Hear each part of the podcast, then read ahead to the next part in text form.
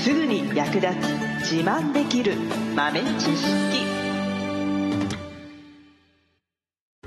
この番組は2006年バリスタチャンピオンのみえちょとコーヒー勉強中、いくちゃんがいつものコーヒーがさらに美味しくなる話をしています。この番組を聞けばちょっと自慢できるコーヒー雑学やすぐに役立つ最新トレンド情報がわかりますラジオトークで毎週火曜日お昼の12時からゆるっとお昼休み、木曜日の夜10時10分からはカフェ好き女子の夜会をライブ配信しています。美味しいコーヒーの入れ方など皆様のご質問にもお答えしますのでぜひ欠かさず遊びに来てくださいね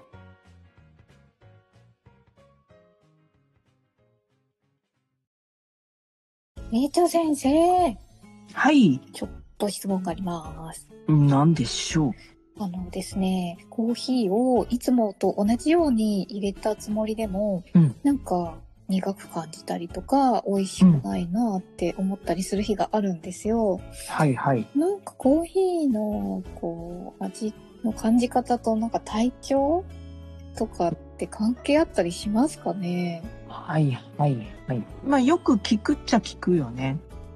あ、そうですか。うん。体調が良くないといつも入れてるコーヒーなのになんか美味しくないなとか、うんあとなん。か飲み進まないみたいなうんうんうんうん聞きますね。まあシンプルにほら風邪ひいてるとかさ、。はい。あと鼻詰まりとかさ、花粉症みたいなさ、そういう時はなんか香りもよくわかんないし、香りがわかんないとそれと連動して味もよくわかんなくなっちゃうみたいな。うんうんうん。そういうのはなんとなくね、想像できると思うんだけど、はい。結構その、コーヒーの味、ちょっといつもと違うなってなった時に、変な入れ方したかなとか、なんか間違って入れちゃったかなとかね。そっちのこと気にしちゃうんだよね。意外とその自分のせいかなって、体調のせいかなって、意外と思わないんだよね。うんうんうんうん。なんだけど、実はね、まあね、既製品とかだって、いつもと違うって思う時あるもんね。あります。ありますあります。ねうん。だからチェーン店のコーヒーとか、まあ、缶コーヒーとかペットボトルとかそういったのでもあれなんか今日飲み進まないなみたいなうんこれがあるから、うんうん。それはもう完全にね体調なんだろうねきっと。具体的に言うと、まあ、そのさっき言った風邪とかねそういうものもあるんですけどはい。あと栄養が偏ってる時、うーん。栄養が偏ってる時。うん、これも味覚に影響を及ぼす栄養素っていうのがあって。はい。それがね、亜鉛なんですよ。亜鉛。うん。へー。亜鉛が不足していると、味覚自体に影響が出てくるので、はい。まあそのコーヒーに関わらず、いろいろなものが、まあちょっとこう、味が苦く感じるとか、味がしないとか、変な味とか、っていう症状が出てきたりするんですよね。うーん。なので、まあサプリメントでね、取ってみたりしてもいいと思います。うんうん。あとはよく亜鉛が含まれている食品を、まあ、積極的に取ってもらうようにするといいですね。なるほど。うん。あとは、まあ、見た目とかその嗅覚ですね、香りとかによっても、あなんか美味しくないっていうのが影響してきちゃうんですよね。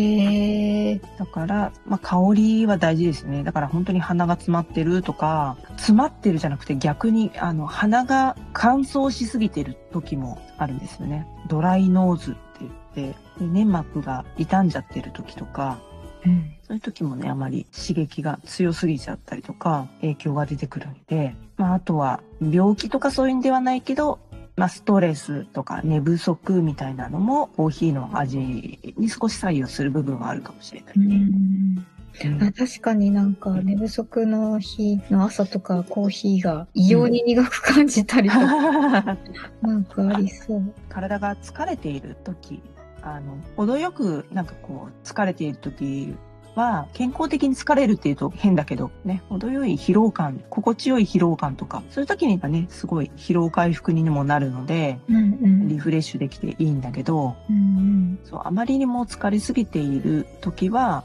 やっぱりちょっと味覚に影響が出たりしますね。うん。なるほど。そっか。なんかあの、プロの方とかは、やっぱり味を見見ていらっしゃるじゃないですか。うんお店の方とかも日々日々、うん。毎日同じ安定した味のコーヒーを出さなくちゃいけないし、うんえなんかこう気をつけていることとかってあったりするんですかそうですね。やっぱり疲労はどうしてもね、蓄積したり寝不足とかどうしても避けられない時もあるので、うん。そういった時は、なんかそういった時はこういう風に感じてしまいやすいぞっていう意識を持って、で、こういう風に感じてるってことは多分ノーマルの時はこういう味なんじゃないかなっていう風にちょっと頭の中に変換したりとかしますね。あと、朝一に飲む、朝一というかその日初めて飲むコーヒーってはい。どうしても美味しく感じちゃうんですよ。あー、あー、やっぱそういうのあるんですうね。ん、そう。へー。なので、まあ、あの、審査をするときとかね、テイスティングのお仕事をするときは、まず、えー舌ならしっていう、言ってるんですけど、はい。基準というか、あの、コーヒーを一回飲む、その、飲むコーヒーは何でもいいんですけど、うん。とにかく一回飲む。うん。うん。で、それから、えー審査とか、えーテイスティングに入る。へいう感じですねうん。そうなんですね。だからいきなり評価するコーヒーを一発目に飲んじゃうと、うんもうそのコーヒーが嫌に点数高くなっちゃう。なるほど ね。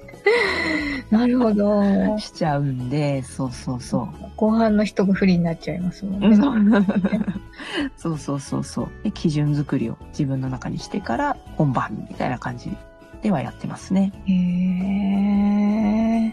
なんかたくさんコーヒー飲まれるじゃないですか、そういう日って。なんかこう、自分のそのコンディションという か、一定に保つために、なんか他にも気をつけてることってあるんですかどうだろう。やっぱりでも一日を通して、例えば午前中と午後だと昼食を挟んだりするから、うんそれによってもこう味覚がね、影響されちゃったりするんで、うん。うん。もうそもそも香りとか味の強いもの、濃い味のものを取らないようにするとか、ああ、あ、じゃあお昼にカレーとか食べちゃダメみたいな。うん、ダメだね。ああ、そうなんですね。へえ。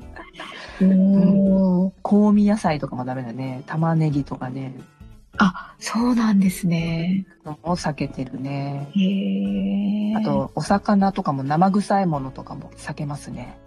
へえ。うん。えー、何食べるんだろうじゃあ、おにぎりとかですかね。なんだ、何あ、でもこ、うんお米はいいですねう。。うんん。お米と、まあでも、お弁当によくあるメニューとかは普通に大丈夫です。唐揚げとかね。うん。そういうのは普通に食べますけど、うん。うん。うん。極端に香りが強い、あの、舌に残るものうん。。は避けますすねう。ん。んなるほどね。キムチとかニンニクとかダメですね。きっとねそうそうそうそう。ああ。なるほど、なるほど。でもまあ、その、まあなんかいつもと味が違うなと思ったら、まあ入れ方かなって思うのもあるんだけど、はい。いや、そんなはずはないっていう風に思ったら、ちょっと体調をね、気にしてあげるといいかもしれないね。わかりました。バロメーターになりますね。 そうそうそうそうそう。今日のコーヒーは美味しいかなどうかなあ、ちょっと苦いななんかあるなみたいな。そんな健康のバロメーターとして使えますね。おお。だって、さて、今日のエピソードのはい。キーワードをはい。発表したいと思います。はーい。全部で5本のエピソードに毎回ね、えーキーワードを最後に発表しております。このキーワードを5つすべてつなげて Google フォームの方から応募していただきますと番組のオリジナルブレンドがプレゼントということになっておりますのでぜひぜひ、えー聞いていただけたらと思います。そして今日のキーワード1つ目、コーヒーです。つまり、つまりコーヒー。コーヒー、もうそのまんまです。ズバリ。コーヒーは、はい。あれですかひらがな、カタカナ、漢字、なんでもいいんですか何でも大丈夫です。おー、太っ腹。まず今日は一つ目のキーワード。コーヒー。ここから、まあ、全部で5つのキーワードがこれからね、発表されますので、はい。すべてのエピソードのキーワードを集めて応募していただきたいなと思います。はい。今回の分から5回連続してキーワードが発表されるということですね。そうです。はーい。最後までお聞きいただきありがとうございました。あなたのコーヒーライフに少しでもお役に立てたら嬉しいです。ご質問やツッコミは、ラジオトークで受付中。毎週火曜日お昼12時から、ゆるっとお昼休み。木曜夜10時10分から、カフェ好き女子の夜会をライブ配信しています。ぜひ遊びに来てください。ではまた次回の配信でお会いしましょう。